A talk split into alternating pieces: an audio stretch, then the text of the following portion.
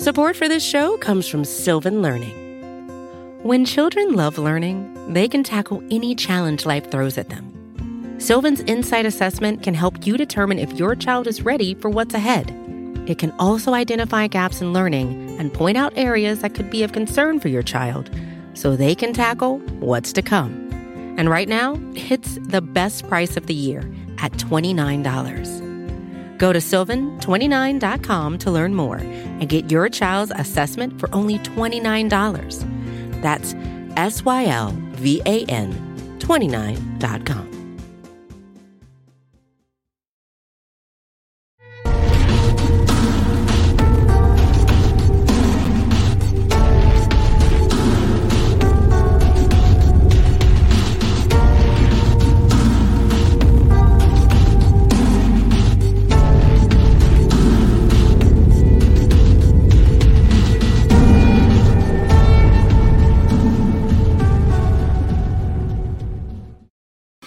What's up, everybody? Anthony Cosenza here with the Orange and Black Insider Bengals podcast coming at you live.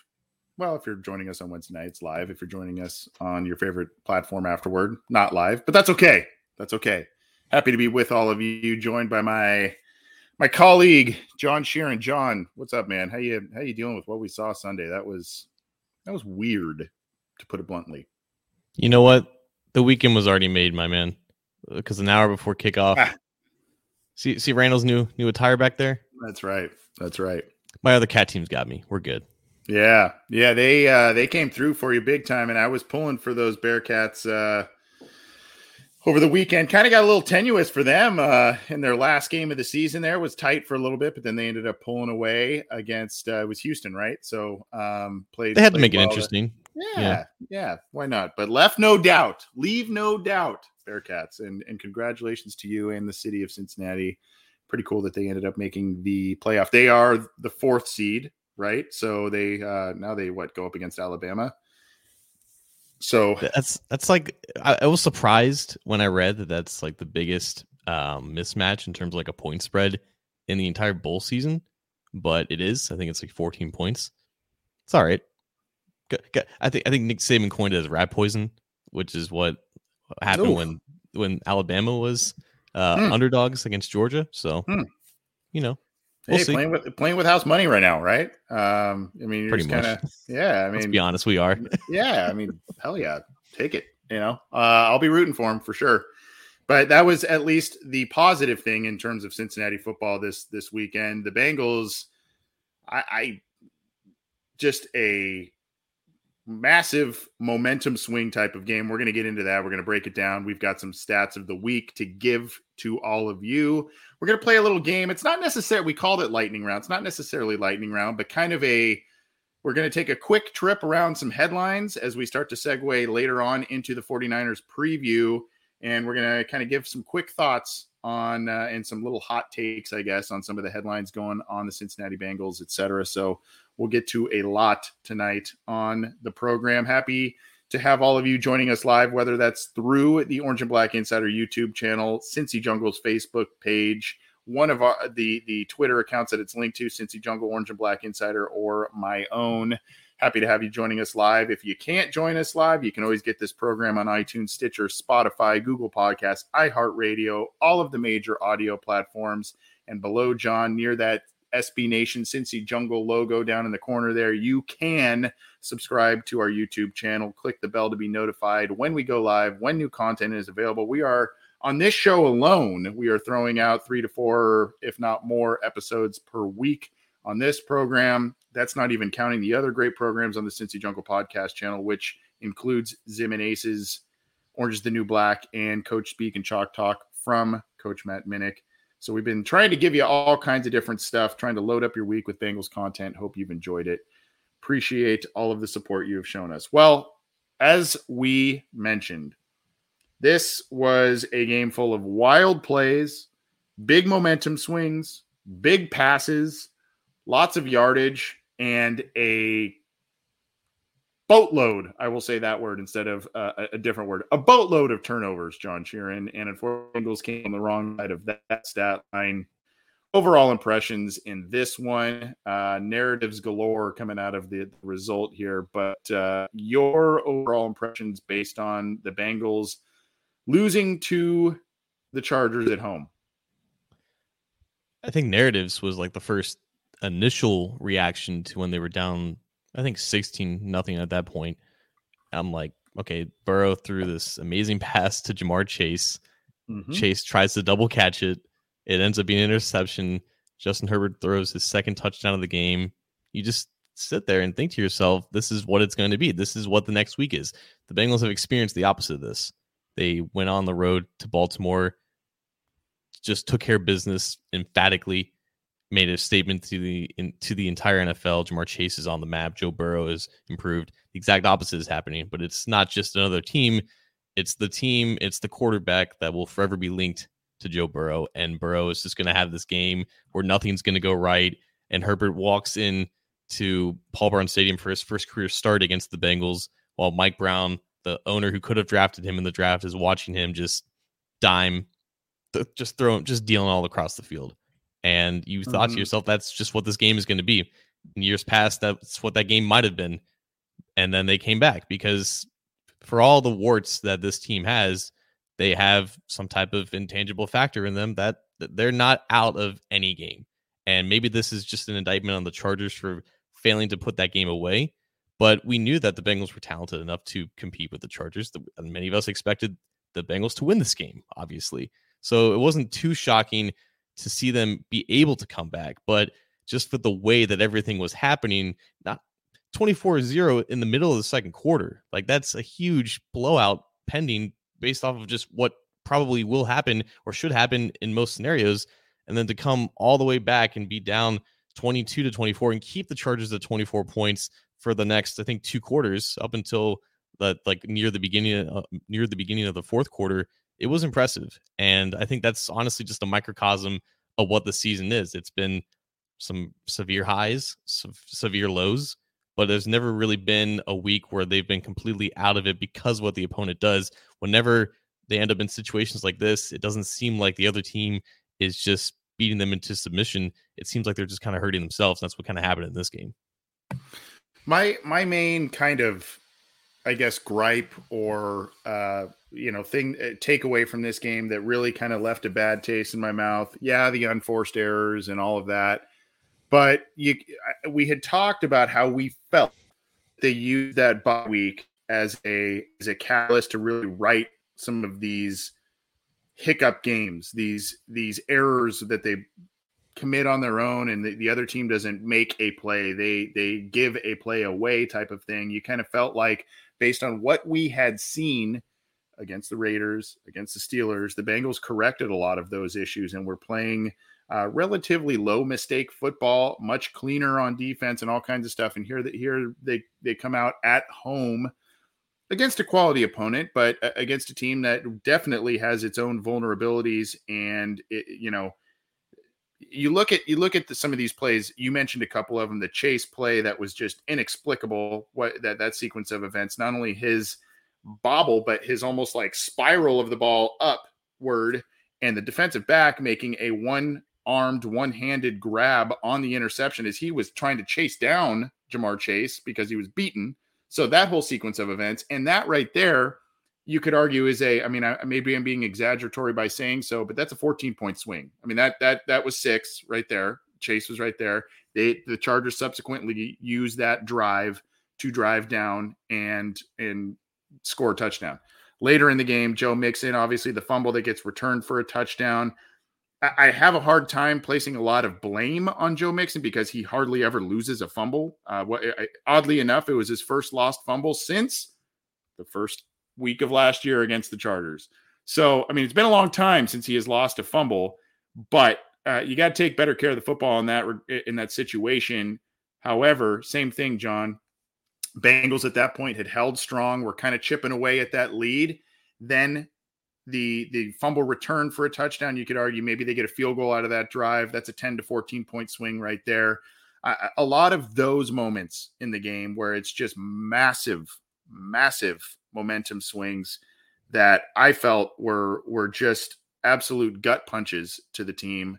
the fact that they were able to come back the first time around and make it make it a competitive game does say something to your point. But um, th- those are some of the big momentum swings that I saw. I- would love to get your thoughts on that, as well as oh boy, the clock management stuff, the two point conversion I- issues, and of course what happened before halftime just looked like a disorganized mess in those two scenarios. It, it's interesting. Self selfishly, I enjoy the fact that Zac Taylor is more or less an open book. Now he knows what coach speak is. He utilizes it a fair amount, but he's not afraid to basically say, "Yeah, I screwed that up," and that's more or less what he said about not only the two point debacle, which should never happen in that scenario, and also just the mismanaging of the two minute drill towards the end of the half. You can kind of give him a little bit more leeway there because they weren't necessarily sure what they were having with their quarterback. If if he was able to throw the ball down the field in that situation, just the way that things transpired in real time, you're just sitting to you're just sitting to yourself thinking, "What the hell am I witnessing right now?" Which kind of just fit with the entire theme of the day. And I think a lot of people in general they they see a young team that's still finding themselves, still making these mistakes. You immediately put it on coaching, but I honestly think it's just two plays in this game that you can track back to. They lost by what 19 points. It was 41-22. There was a 21 point swing that you just that you just described the chase interception and the Mixon fumble. You have to think that the offense wasn't exactly hitting on all cylinders when Mixon was had that carry and he fumbled it right out of his hands. But you have to think they're in scoring range. They're they had their best chance to get a touchdown for the first time in a little bit during that game. Once that fumble hits, I think it was a top five play in terms of like win probability swing in the entire league, and it definitely felt like that. It was deflating, and the and the chase interception, man, like there was the pl- the strip sack on Burrow earlier in the game. Chase was wide open, streaking down the left side. And that's that's where Burrow was going to go with the ball. And then there was that play. Like there's now been three instances where Chase had a touchdown. The, the third one being against the Steelers when Joe Burrow had him wide up in the end zone and he took a sack. It, it's like, yeah, Chase, the production is not there, but it's not like he's being completely shut out. It's just that he, like a lot of other players right now, can't get out of their own way. And that honestly seems to be this team's biggest problem where they have the talent to, to do all these things to compete with all these teams but you have to wonder how serious can you take this team even if they are capable of winning enough games to get into the playoffs how capable are they to actually do anything when they keep making these mistakes? It's not it's not like these things can be corrected immediately. It's just like it's just a lot of growing pains unfortunately. That's what comes with the, the you know the team being young and some of their best players being young. I mean i unfortunately, the error by Mixon, Mixon's still young age wise, but I mean, he's been in the league a handful of years. You just fumbles happen. Um, it, it, just came at a moment where you just it was just completely deflating. Uh, but you know, some of these wacky plays like the chase touchdown and and you know Burrow still growing as an NFL quarterback, late interception in the end zone trying to make something happen, things like that. They're gonna they're gonna happen with a young team. You know, Higgins had his kind of hiccups a little bit early in this in this season already, uh, which was you know we kind of deemed him as you know the next big receiver in the NFL based on what we saw in preseason and what we heard about in training camp, et cetera. And you know he had some growing pains a little bit himself early this year in terms of not getting the contested catches. Had a couple of injury issues. Did get in the end zone a couple of times and whatnot, but now all of a sudden T. Higgins is ha- he had a career day against the Chargers, had a really nice day against the Steelers. He's looking he's looking pretty pretty good here and and looking like he's turning another corner, which is good. I mean, the sooner or later these plays are going to be made by Ja'Marr Chase. We've seen we saw them get made early in the year. They're going to get made now. Here, you just can't press, you can't force things, uh, which which has been a little bit of an issue with the Bengals, Joe Burrow, Ja'Marr Chase. But yeah, I mean, it, it, unfortunately, these are the things that a younger team has to go through and we it sucks because i feel like we say that so often this year and and they're on the cusp of being really good uh, and so it, it sucks to keep kind of saying that but these are the types of things that they have to go through and learn from inevitably to get where they want to be. Um the, the other thing with it too john is it felt like you know the Bengals undoubtedly, even without two of their starting offensive linemen, they wanted to establish the run in this game based on the Chargers defense being ranked dead last, you fall into that deep hole, especially with that interception, tide turning interception there at the beginning. You know, your your game plan gets tweaked a little bit, I would think, based on based on all of that. So, you know, they got behind the eight ball and all of a sudden, you know, their game plan probably shifted into something a little bit unexpected. And I think that might be a little bit on us too, because when, when talking about this matchup, yeah, the Chargers for from like a season long standpoint, they were I think last against uh, defending the run or something like that. And over the last few weeks though, they haven't been that bad at stopping the run. I th- yeah yeah just just going back to like week eight, I think they just like looking at this in terms of like success rate. Yeah, I mean, like, yeah, they, they were top, they were top ten like EPA and like stopping the run. Like, like they they've not been terrible in that regard, and like in recent weeks, which is probably something that should have been weighted a little bit more. It, it was weird also too because they played that game entirely without Joey Bosa, and it was Christian Covington with a revenge game of his own, kind of holding it down in the middle. It was Chris Rumph, it was um Nwosu, the guy from USC, just mm-hmm. beating Jonah, Jonah, Jonah Williams. I almost called him Jonah Hill. He kind of played like Jonah Hill, beating Jonah Williams. I think for five pressures. Quinton Spain did not play well. It was yeah. crazy. The the two backup offensive linemen in this game, Trey Hill and Isaiah Prince, they were arguably the most consistently clean offensive linemen that played in this game, which is typical 2021 Bengals fashion, which is kind of what I wanted to, to go here with this on on this tangent because we've kind of talked about it a little bit with how much this team is in a flux and it's so clear and obvious at this point. You can call them good, you can call them inconsistent. They're talented, but they can't seem to get out of their own way. And what's special about that is that it's not unique to just them. It's a plague, it's a disease, it's a virus, if you will, that's kind of plaguing the entire conference mm-hmm. right now. Mm-hmm. With them being in this flux and basically every other contender, specifically the Ravens, the Bills, you still have questions with the Colts and the Titans.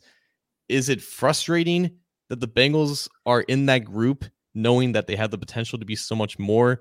Or does that give you a sense of relief that it's not just this team that has these questions, even though the alternative is, oh, they can kind of run away with this thing like the Patriots are trying to do.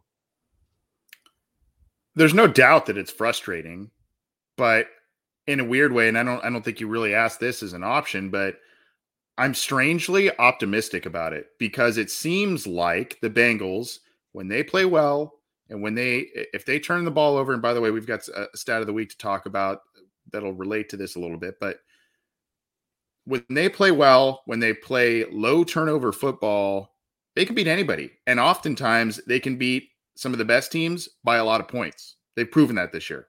So, in, in a weird way, it gives me a, a, some sense of confidence.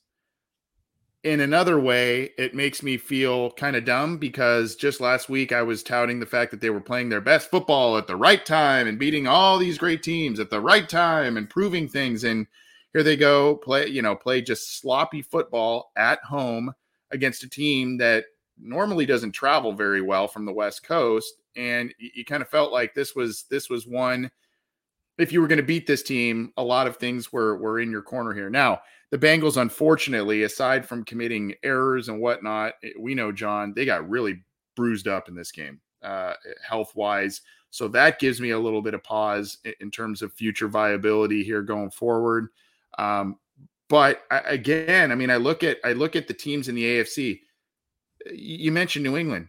Mac Jones three pass attempts Monday night, three, and so and they beat a Bills team in Buffalo. I know the weather was absolutely horrid, but does that does that make you sit here and go, well, those are two unbeatable teams? No, those are those are two teams right in the thick of the AFC playoff race. Tennessee is bruised up with some of their best players out of the lineup.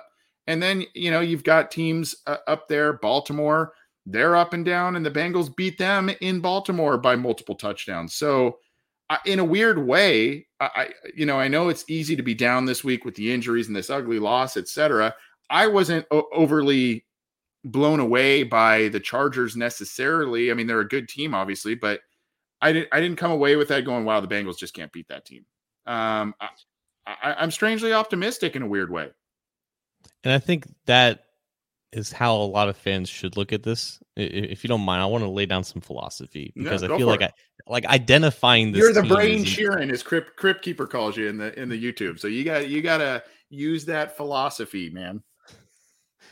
for people who trying to identify this team to label them, I think you can fairly cl- label them, identify them as a playoff team. I think that is, is a fair statement. Are have they clinched the playoff spot? No. Is it possible that, that they don't? Absolutely. But I think you just have to look at it like the playoffs are right now. They basically started last week, essentially against another team that's in the playoff picture right now. That's probably going to be at least a wild card team. They failed their first test, right? Mm-hmm. They have five more of these tests. In all likelihood, they need to pass at least three of them. And it's entirely possible that they look dominant against at least three more of these teams that they have remaining because we've seen it before. And it's as equally possible that they looked absolutely terrible against two of them, right? And if all they have to do is pass three, then they're in.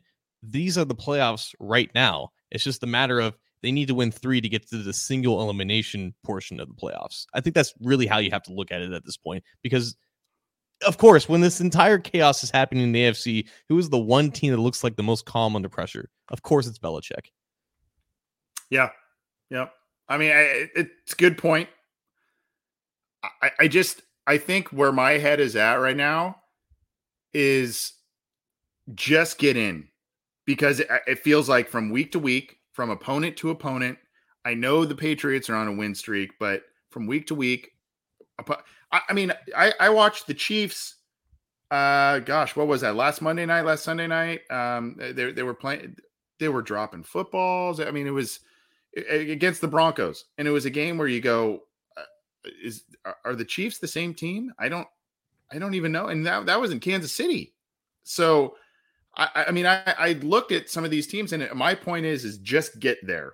If they can get there, I feel like based on their talent and what they have shown in their wins, and based on what the rest of the AFC and their own division looks like, if they get there, it's kind of a coin flip as to what what can happen. It's not like they're going to go in there and and and uh, I, I just don't feel like there's this big buzz saw team where it's like, oh well, AFC, they're just you know, it's going to be X team. I, I feel like it's pretty open. Oh my my god, like you're not in the position now where you were 10 years ago where you're like, okay, they need probably at least to be like a division winner or when they were 13 and 3, yeah. Yeah, like like you need to you need to buy in order for this team to actually do something. Right. At this at this point like you're not in that like obviously you want those luxuries. You you want to have home field advantage, you want to win the division. Those should never not be goals, but you're not looking at them as like necessities in order for this team wearing th- these colors and this jersey to do anything. W- once you're there, I think anything can happen with this team. Yeah. Uh, kind of going off of that, and the one other element that is concerning to my confidence uh, is kind of with this picture we've been painting up here during our chat about this game. That is the play where Joe Burrow uh, dislocated his pinky. I don't know if it was on the hit itself or diving for the football or what have you, but that is the play, I believe, wherein he dislocated the pinky on his throwing hand. The pictures that we saw, that thing was blowing up like a golf ball on his on his finger. Uh, it did not look pretty. Obviously, this is going to be something that's going to be affecting him going forward, at least for the very near future. He's claiming he's going to play. It seems like that's going to be the case. He actually did make some nice throws. That ball to Chase that Chase bobbled and threw an interception, that came the possession after he supposedly dislocated his pinky. So I guess the question kind of to wrap this up and as we get into stats of the week and, and other items, John, your concern level for this injury based on what Burrow did supposedly throughout the game after suffering the injury, obviously playing in the elements and playing against, you know, high quality teams, you know, week after week after week here coming up. So obviously neither of us are athletes, clearly. We we don't know how to play through injuries and, and whatnot. We don't know what that's like. We do know that there's the adrenaline factor, I guess, and maybe maybe that boosted his performance a little bit. I think I wasn't that concerned because it, it was the the drive right before halftime, which is when he was like throwing on the sidelines or something like that, mm-hmm. and it looked like he was grimacing in pain. And you're like, okay, this probably isn't good. He may not go back in the game at all at this point. And then he went back in and he could it didn't look very natural. It looked like very forced. Then he came out of halftime, and it I never I never really noticed it. Uh, and maybe maybe other people did, but I never really noticed it was giving him any trouble. Like he was still getting the ball, at the right places at the right time. He even overshot T. Higgins on a deep route in the end zone. Like I don't think it was necessarily affecting how far he could throw the ball down the field or or how quickly the the throwing motion was. And I don't know if that was just him playing through adrenaline, but I do believe when he says that Sunday was probably the worst it was going to be and feel. And naturally, it's just going to heal on its own. He's not going to have any surgical procedure about this. So I'm I'm optimistic from that sense, but obviously until we see him throw again, we're not really going to know for sure. But of course, it's another variable in all this. Like, okay, yeah, they, they can bounce back from this, but of course they have to deal with this now. And unfortunately, until we actually see it, it's just kind of an unknown. But based off what we saw towards the end of the game on Sunday, it didn't look like it was affecting him as much as it, it initially looked like when he was on the sidelines. Right. When I don't hear surgery, when I don't hear ligament tendon, anything like that, I don't get too concerned. He doesn't seem too concerned, although he's always been the guy that's been like, "Hey, we're gonna be we're gonna be level headed about everything." I, I, guess if I really saw, I mean, there were a couple throws where maybe it wasn't the tightest spiral or what have you, but there were some opposite hash throws and whatnot that he made that uh, to the sideline and whatnot that were actually pretty pretty solid. Now they were a bit more timing based instead of you know absolute frozen ropes, but I mean he was making throws. He was making throws, and so that that's why it doesn't overly concern me at this point. And in what you said about how Burrow stated that you know last week was probably the worst it was going to feel. Um, that's probably accurate. I'm not a medical professional, obviously, but uh, I mean, I would assume that's probably accurate. And uh, as of today, Wednesday, they gave him the, the day off on practice. So they're letting him rest that thing and and let it heal up. I, I, guess the question just kind of became more pertinent because obviously a handful of years ago, last time the Bengals had a playoff run, their starting quarterback had a throwing hand injury, and Andy Dalton, it was his thumb, I think.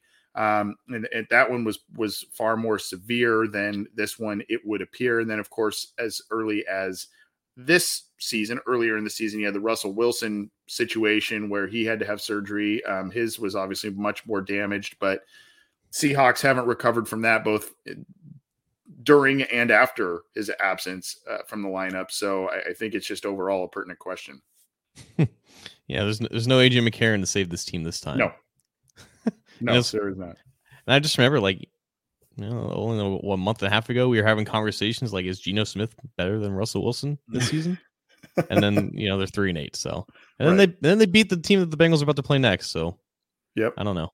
I don't Anything, know. Yeah, the NFC is kind of the same deal, man. I mean, it's you know we talked about how. I mean, they're they're always a mess, right? It's it's usually right. the AFC that has the powerhouses that are consistent, but now it's like the AFC has the NFC disease. Yeah, the NFC East and uh, anyway, let's we're going to get to a stat of the week and of course just a, a, quick reminder in case you are new here you can join us live for this show on wednesday nights.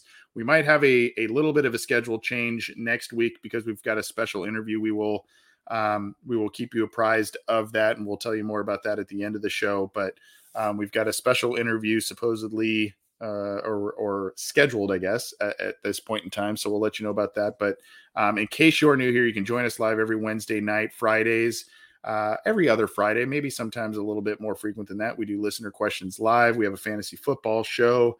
And of course, we do happen in Headlines, a post game show, all kinds of different things here on the Orange and Black Insider. So join us live if you can. If you cannot, you got to subscribe to our YouTube channel. That icon is below John and that Cincy Jungle icon down there at the bottom corner of your video screen. Click that. And of course, the bell to be notified for when we go live and when new content is posted on our YouTube channel.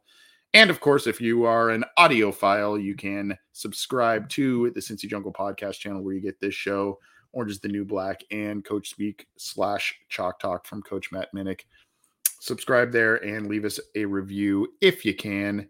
That would be great. Before we get to our stat of the week, John, you know you know what time it is right now, right? I mean, Blackthorn said it in the in the live chat. Do you know what time it is? Oh, Blackthorn had to say before he got back to GTA, but it is SimBull time, man. GTA takes takes precedence for sure. It is SimBull time. S I M B U L L dot com backslash OBI is the website. SimBull is where you can go play uh, kind of a, a sports based stock market type of type of platform with them And they've got a great incentive for our listeners to go sign up and have some fun, make some money there. But it is where you can buy teams like their stocks, whether it's the Cincinnati Bengals, whether it's another football team, whether it is another sport. SimBull's got you covered. Short term investment, long term payout, whatever your strategy is, they've got you covered. And John, they have quite the incentive for our listeners.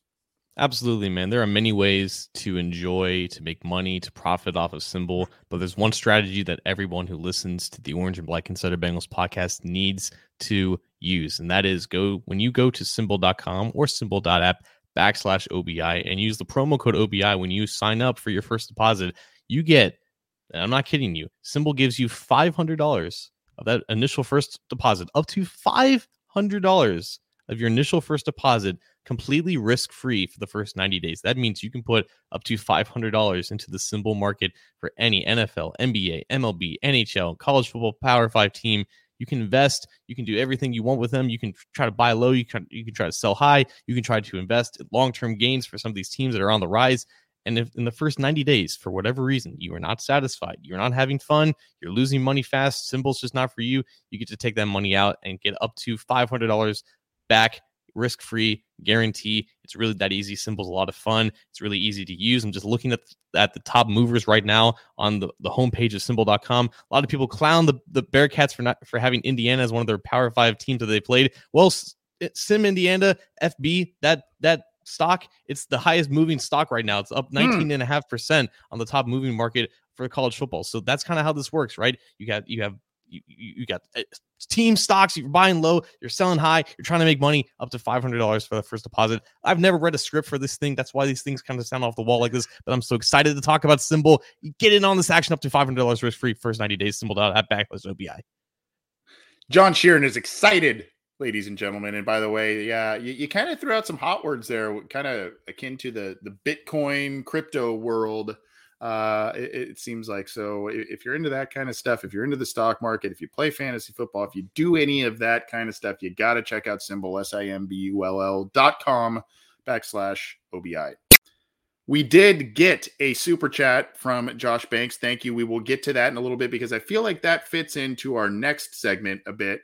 Uh, so if you are on our YouTube channel and you you maybe got a question or two, we usually save listener questions for that specific episode, but we've got a cool little mini game we're going to play in just a second here as we kick off coverage with the 49ers game. So, Josh, thank you for the super chat. We will be sure to get to that in just a second because I do think that is a, a, very interesting question you asked.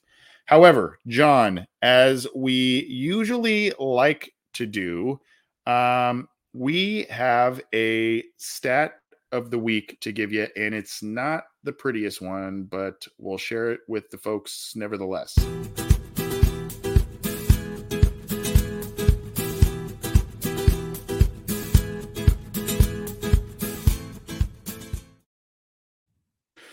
Well, much has been made with Joe Burrow, and obviously he has been a the major reason or a major reason why the Cincinnati Bengals have been quite successful this year. He has been among the the top AFC passers in in rating and yardage, and you know really got off to a really fast start. But as the games have wore on, John, um, Joe Burrow has been a little bit of a turnover machine and it's been a little concerning. And I think people just kind of say, yeah, you know, especially when they're winning more games than losing, and they've had the big wins. And he's, you know, when he some of these games he's had turnovers in, he's you know had you know three touchdowns and one interception, two touchdowns, one interception, or or a touchdown and and maybe it's a fumble and not in the interception column, that sort of thing. But it's starting to become a bit of a concern. He has, as most people know, he has 14 interceptions this year, and we'll talk about that in a second. But here is where my concern stems, John. Uh, Bengals have played 12 games. Of those 12 game 12 games, Joe Burrow has had zero turnovers only twice. And those two turnoverless games were against Minnesota in week 1 and Jacksonville in week 2. And if I if I am wrong for some reason and someone wants to check my work, go for it. But that is what I found. Jacksonville and Minnesota were the lone two turnoverless games by Joe Burrow. That means that since the end of September, since that point, against Jacksonville. That is the last time uh, Joe Burrow has had a game wherein he has not committed a turnover, interception, fumble, etc.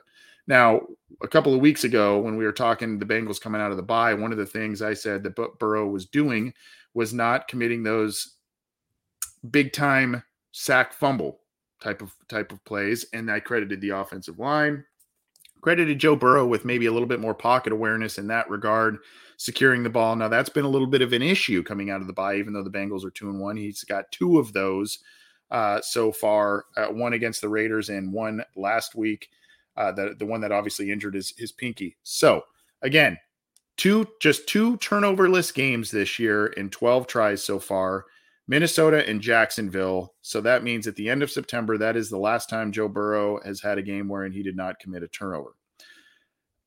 Also, of the 14 interceptions, by my count, three of them have come in the opponent's red zone. So the Bengals have been driving to score, and Burrow has thrown an interception either just in front of or in the end zone, which obviously is killer. Now, I'm not saying this to skewer Joe Joe Burrow and and say you know he's not a good player, he's not a good passer. Yeah, you hater. Like I know, big hater, big number nine hater. I, am saying this because you know we, we talked about how you know he's shown growth in a lot of different ways, but also there's a little bit of uh, this side that shows regression, continued development, all of that. What do you make of these stats? And do you see these stats ballooning up in the negative way because of that finger injury we just talked about. I think interceptions, the longer like football is a thing, I think they become less and less telling or indicative of actual quarterback play, primarily because it, it's not like the, the old school thinking is like, you know, it's it's what Bill Belichick has always has always said, like take care of the ball, run the ball, stop the run, right? That, that that's the keys. I mean, that's how they won in Buffalo. Um, but that's like the old school ways to win. And taking care of the ball is important, but you can be reckless with the ball so long as you always continuously and, con- and consistently counter out some of those mistakes with providing explosive plays and to make sure that for every like turnover that you have, you have a score to counter out that so it doesn't end up coming back to bite you. And I think for the most part, Joe Burrow and the Bengals offense have been able to do that in the specific instances where they haven't. You have the the Bears game where he forced a few. You have the Browns game, two inexcusable interceptions on his part, and honestly, in this game, um, unfortunately, you know, you had the crazy interception to Chase, and you had him trying to trying to press towards the end of the game and throwing probably his worst pass of the game against the Chargers, and that has all led to losses, right? Because you didn't have the plays to counter out those interceptions. And also, I think this is where sites like Pro, Pro Football Focus come into play. They provide context for actual good throws and actual bad throws. And it's interesting. You look at Joe Burrow's TD to interception ratio 23 touchdowns to 14 interceptions. He has the same exact big time throw to turnover worthy throw ratio 23 to 14. So it's not like the 14 interceptions have been bad luck. Not all of them have have been his fault, obviously, Right. But even on throws that haven't been interceptions, he still put the ball into harm's way. It's just that for the most part, for I don't know if you want to say like 10 or 11 out of 13 of these games, he's done more good than bad, which is why it hasn't really hurt them. It's just that when he doesn't have those plays or he doesn't have those days where he's consistently generating explosive plays down the field, that's when it comes back to bite him. But you look at the other interception leaders around the league, Justin Herbert's one, Lamar Jackson's one, Patrick Mahomes one. Mm-hmm. Like all three of those guys, you can count on them to provide you surplus value despite the interceptions. And if he's in that company, you can live with it. But it, it's it's a, it's a dangerous game to the conservative minds of, of this game. You have to have those positives to counteract the negatives. I can think, and I, I'm I didn't do the research on this one because there's probably more, but off the top of my head, I can also think of three specific plays to Ja'Marr Chase that have hugely impacted not only games, but hugely impacted his stat line. You go back to the Jets game, Ja'Marr Chase drops a, a, touchdown in the end zone, opening drive, Bengals get no points. The whole, you know, the whole the whole deal there, right? You go to the Detroit Lions game before that, Chase ball off his hands, uh, gets gets tipped and intercepted, right? And then of course this week the the bobble that would have been a an easy walk-in touchdown it would seem based on what I saw on tape and then of course you know it goes the other way and you know that completely flips Joe Burrow's stat line there. So I mean they're they're not all on him but there are times where he has forced poor throws. He has uh, sometimes it's also on the offensive line. He gets hit um and and, and force or and or doesn't you know doesn't have the, the most time and misses throws. I mean there there are a multitude of factors and it's not just Joe Burrow, but um, you know it, it is something worth worth pointing at, especially with quality team after quality team remaining on the schedule. And and I wanted to uh, just touch on this real quick because you know we kind of talked about it a little bit earlier, but I think there's there's a reason why we should have been hyping up Ja'Marr Chase for as much as we did after those first seven games because in an instant, things could go sideways, things could go bad, things could regress back to probably where they're supposed to be. At this point now, Ja'Marr Chase is still under a thousand yards, but he's only played like 12, 13 games. You're thinking that's still a great pace, but it's nowhere near what the pace was that he was on th- through the first seven weeks. And you have to think everything kind of went right in those first seven games for Ja'Marr Chase, who had a, an unfortunate preseason and an unfortunate end to the offseason when everything was going against him and then everything was going right and now things are everything that could be going wrong for him is going wrong for him now. It's not just like the, these drops and interceptions are happening. They're happening at critical moments and they're losing a lot of points in the process. So i it's good that we celebrated and we commended Ja'Marr for that early success because the exact opposite is happening now and you, and you can't take those weeks and those stretches for granted.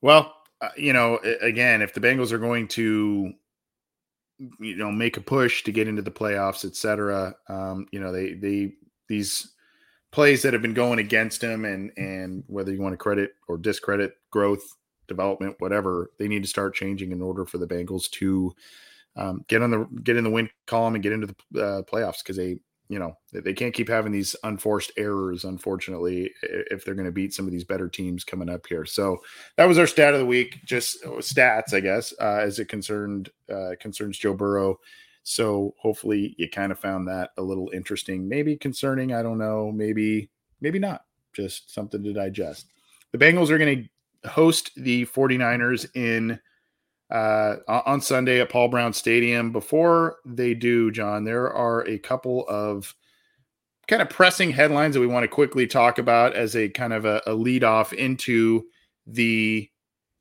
the game against the San Francisco 49ers here. So I, I, guess the big news now is that Trae Waynes is is has been reactivated off of IR and they've got kind of this in limbo window where he can kind of work out. And if he shows that he's good to go, they can put him on the active roster. Doesn't count against the roster currently where he's at. Same with D'Ante Smith.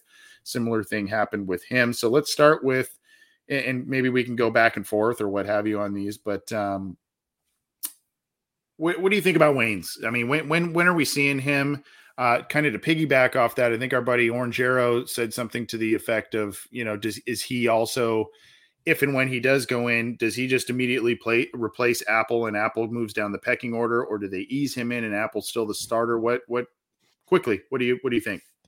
Well, that's the I say quickly, I mean, and there's like four questions there, but I mean that's that that's the debate, right? That's the that's the that's the that's the problem that you're dealing with. How do you take Apple off the field just to put Trae Waynes in there because he's making a lot of money? Well, they may they may have to do both. They may have to keep Apple on the field and then play Trae Waynes because Chidobe Awuzie may not be able to play. He's dealing with a foot injury right now. He did not practice Wednesday. I know we're going to get to the injury report in a second, but if Waynes is practicing right now and they feel like he's good enough to play this weekend, he may have to play because their best cornerback may not be able to.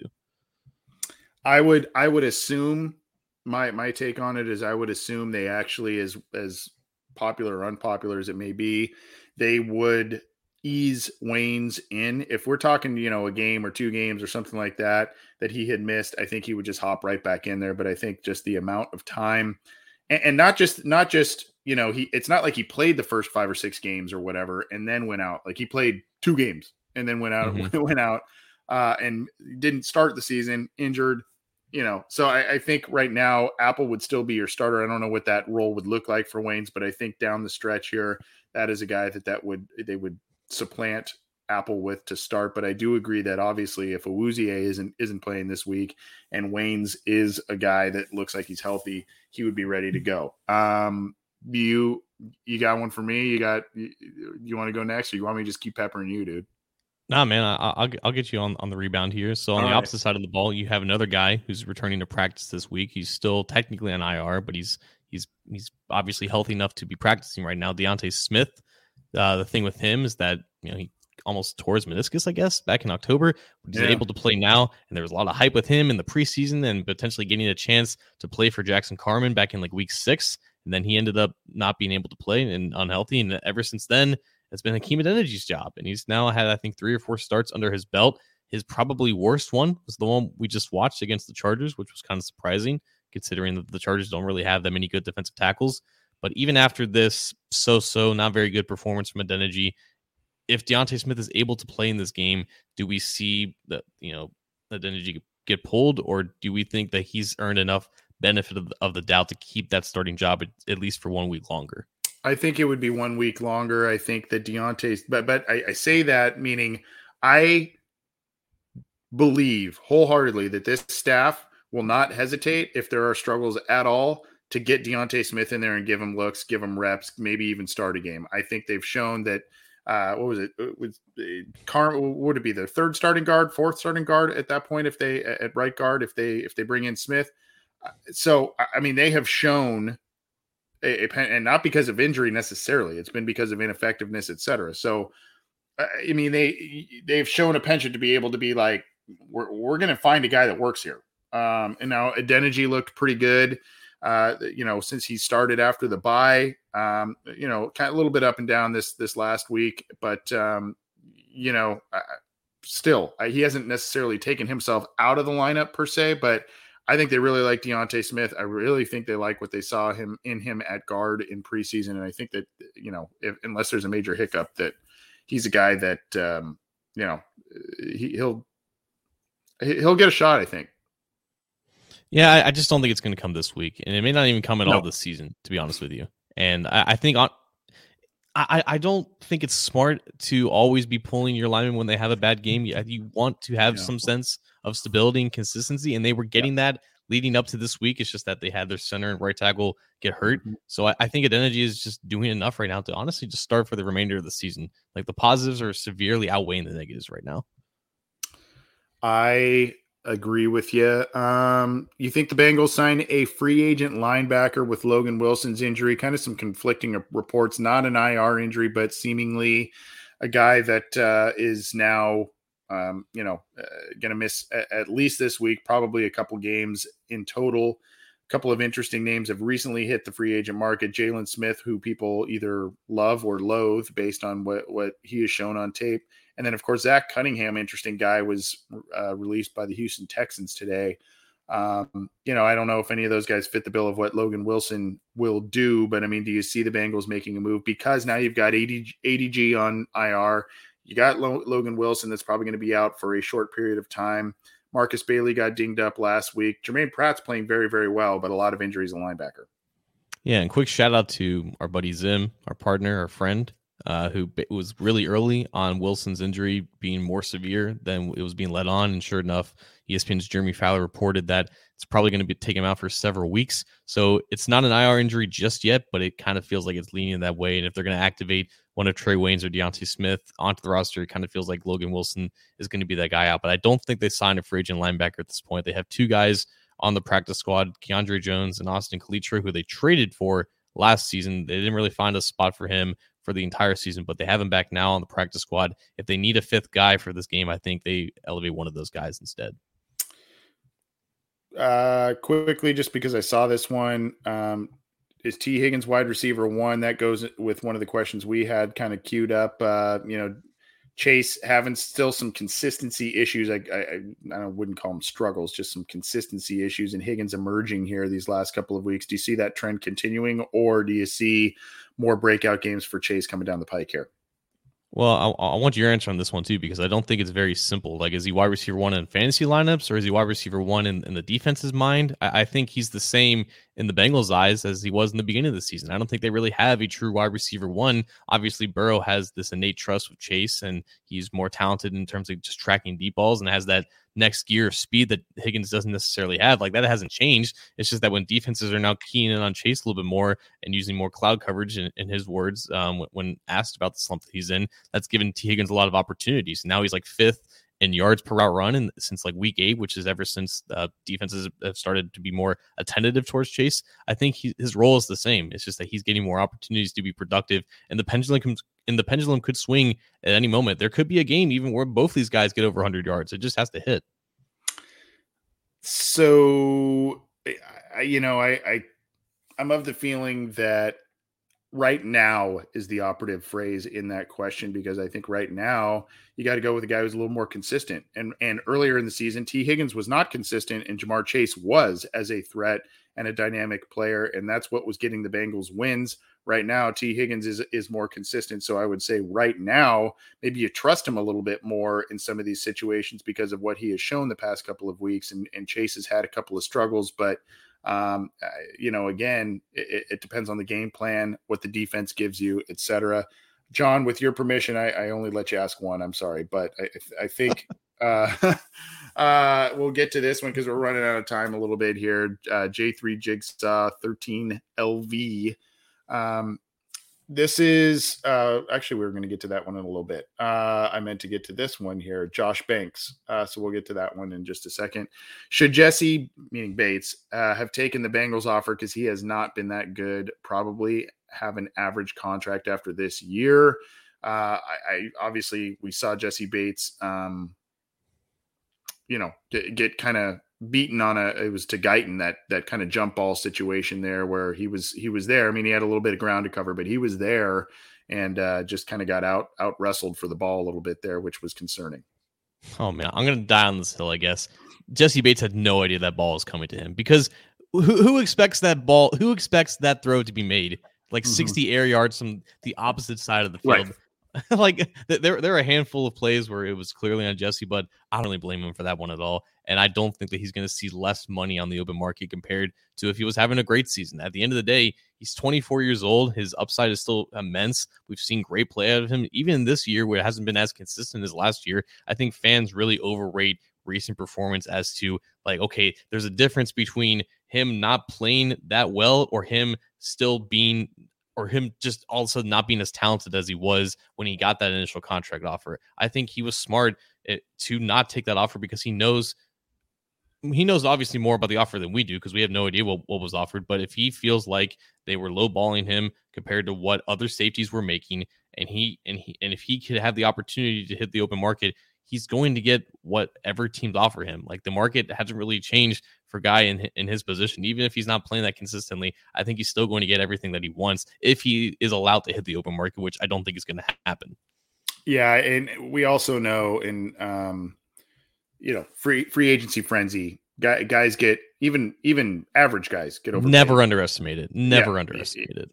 Yeah, they get they get paid a, a bunch of money, and you go that guy got that. So I mean he may have lost a little bit of leverage in contract negotiations based on his play so far this year, but uh, you know, I, I, think he would still get paid pretty heavily had he not, um, if he does not sign with the Cincinnati Bengals. And I still think probably the franchise tag is is in play there for for eh, you know uh, maybe something works out where Jessie's a little bit more open with with things based on the performance this year, but I don't see that happening. I, th- I think probably the franchise tag is the most likely. Um, we're going to get to Jigsaw's super chat question uh, in just a second, but let's talk about the 49ers and how the Bengals match up with them. John, you mentioned the injury report, and I think what we I called it lightning round, but we we didn't really make it lightning round, but that's okay. That's okay.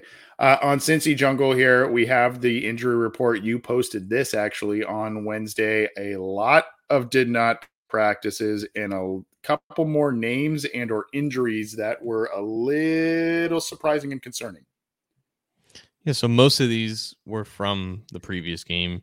Chidobe Awuzie hurt his foot on that interception return that ultimately did not count. Obviously, Burrow's finger, and I guess they listed him with his knee. I guess just in terms of rest.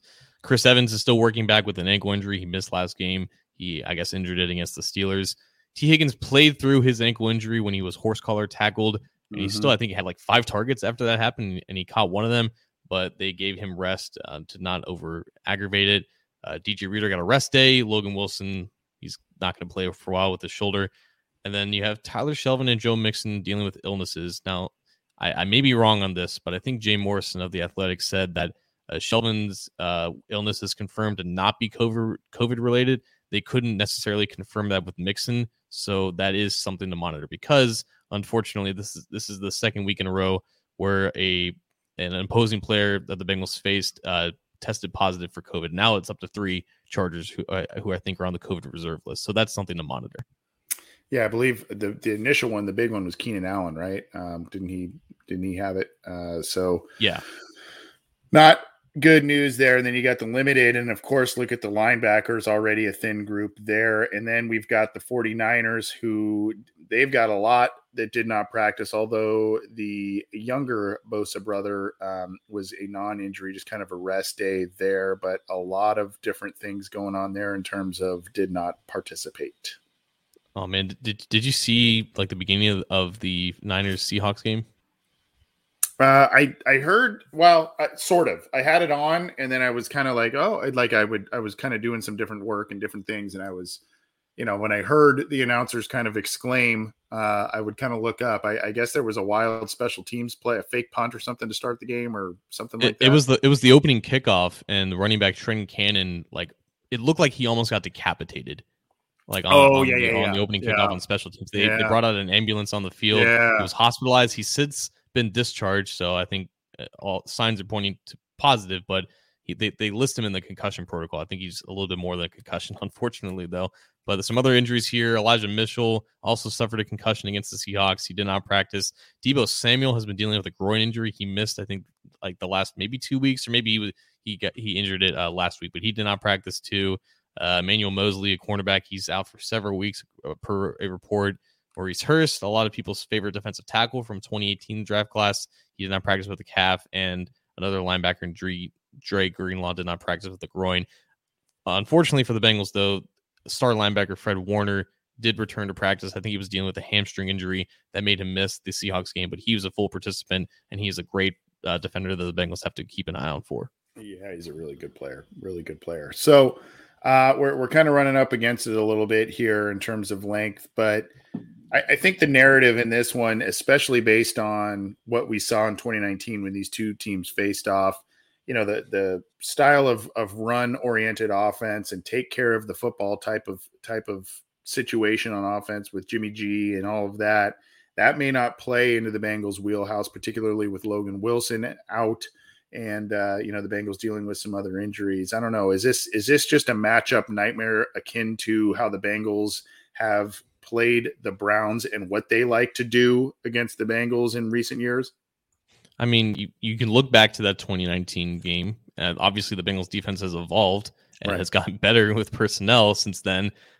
And you, you would think that that would that would help them in this case. But then we saw a month ago against the Jets, former 49ers offense coordinator Mike LaFleur is now yeah. coordinating the Jets offense. Very similar stuff, not as supreme of athletic ability and talent that, that they have, but they beat them in very similar ways that Lou Anarumo's defense got shredded up against mm-hmm. LaFleur's offense back in 2019. I, I, say LaFleur's offense, it's Kyle Shanahan's offense, but LaFleur was helped uh, coordinating the passing game. It's very similar stuff, very similar schemes and concepts that offense for the 49ers hasn't changed and they were very they were struggling mightily in the first seven or so weeks uh, enough to the point where you're thinking when is Trey Lance going to come in since week 8 there is only one quarterback who's first in EPA per play and PFF grade and it's Jimmy freaking Garoppolo now he's not playing out of his mind not making these crazy throws down the field but he's playing like the the standard prototypical point guard quarterback that Kyle Shanahan wanted. It's the reason why he was apparently so infatuated with Mac Jones because he felt like he had the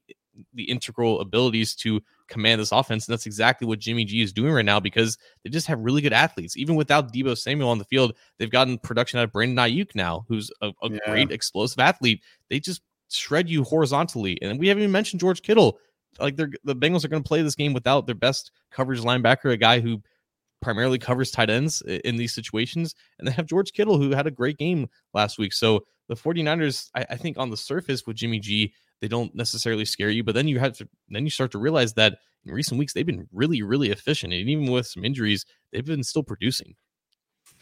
The other issue, kind of kind of to that point, um, they're starting to play a little bit. I mean, last last week, an exception, um, but they started off 2 and 0 and then the Niners lost uh gosh, four straight.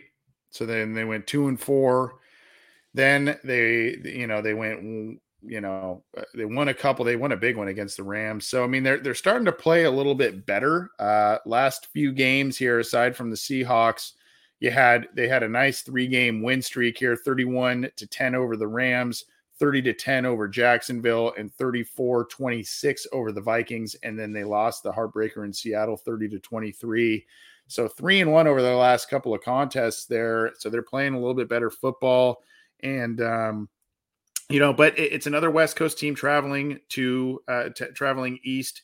The schedule makers did did the Niners a little bit of a favor by bumping up the time of this game and making a little later there for them in terms of adjusting to to the time and all of that. But you know, aside from just kind of you know, like you said, the the X's and O's and, and personnel matchup situations, it's also just the team in general is just playing better football than they were in the middle part of this season, getting a little bit healthier. Although you know they've got some extensive people on the uh, on the injury report, but still getting a little bit healthier and playing a little bit better right now.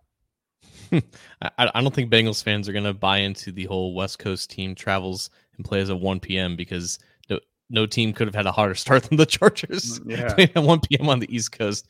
Yeah. Um, but that, that, that, game 2019 was also, I think, it, it, was the second to last time they started at 4:30 in Paul Brown Stadium. The 49ers are, are they're just playing good, and they've been just as up and down as the Bengals, just as up and down as you know 27 other NFL teams. you, you, you, have to respect what they're doing, even if like you know Jimmy G doesn't seem that intimidating of a quarterback. You know, it, it, uh, not having Elijah Mitchell could could um, impact them in somewhat. They've had a lot of injuries at running back, but then you look at their offensive line. There's no better run blocker, maybe the history of the entire NFL, than Trent Williams is playing right now. I think he's run block rate is like 99, like legitimately. Alex Mack at like 30 something years old, he's still playing well.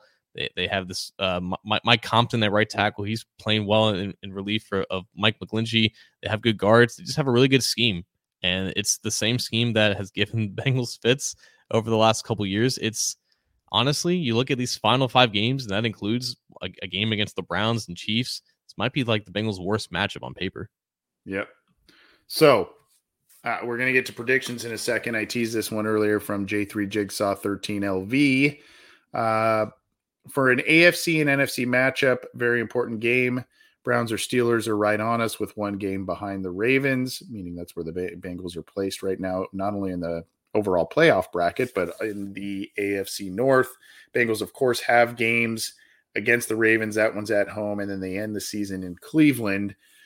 Uh, so I guess the question is, you know, do you buy into and obviously all these games are important. You talked about this as kind of a playoff row here for the Bengals, but do you buy into is, is this the one that the Bengals can afford to drop because it's a non-conference game or kind of to what I was talking about earlier um, is this a deal where hey you, you got to win games and just get in this thing and, and, you can't you can't talk about affording to lose games but um, I mean I, I guess my point is if you look at the grand scheme of things, this would be the game you can afford to drop if you're the Bengals because it's a non-conference game. I wouldn't want them to do that though. yeah, I mean, I, I, think you can rationally say that at the end of the day, if they can lose any of these games, this is the game to lose. It's just the optics with that are a little sketchy because they just got embarrassed at home last right. week. You, went into this three-game home stretch thinking, okay, three straight at home, five of the last six are at home.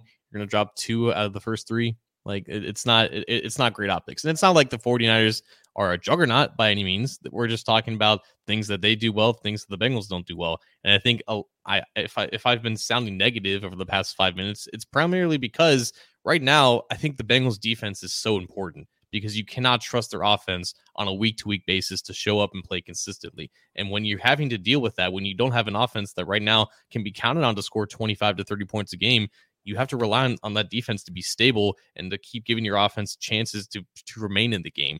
And I think the Bengals defense is, is sort of been finding themselves of late, but you're now having a, a matchup where you're not ex- entirely confident in your defense being stable. So if this comes down to the offense needs 30 points, I don't know if you can consistently count on that right now.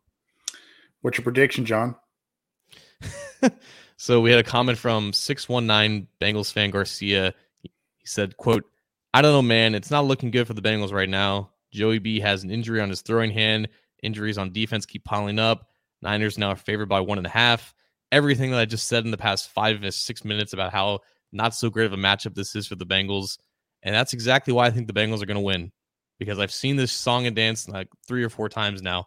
They seem to just have an ability, an innate ability to surprise you when they least expect it.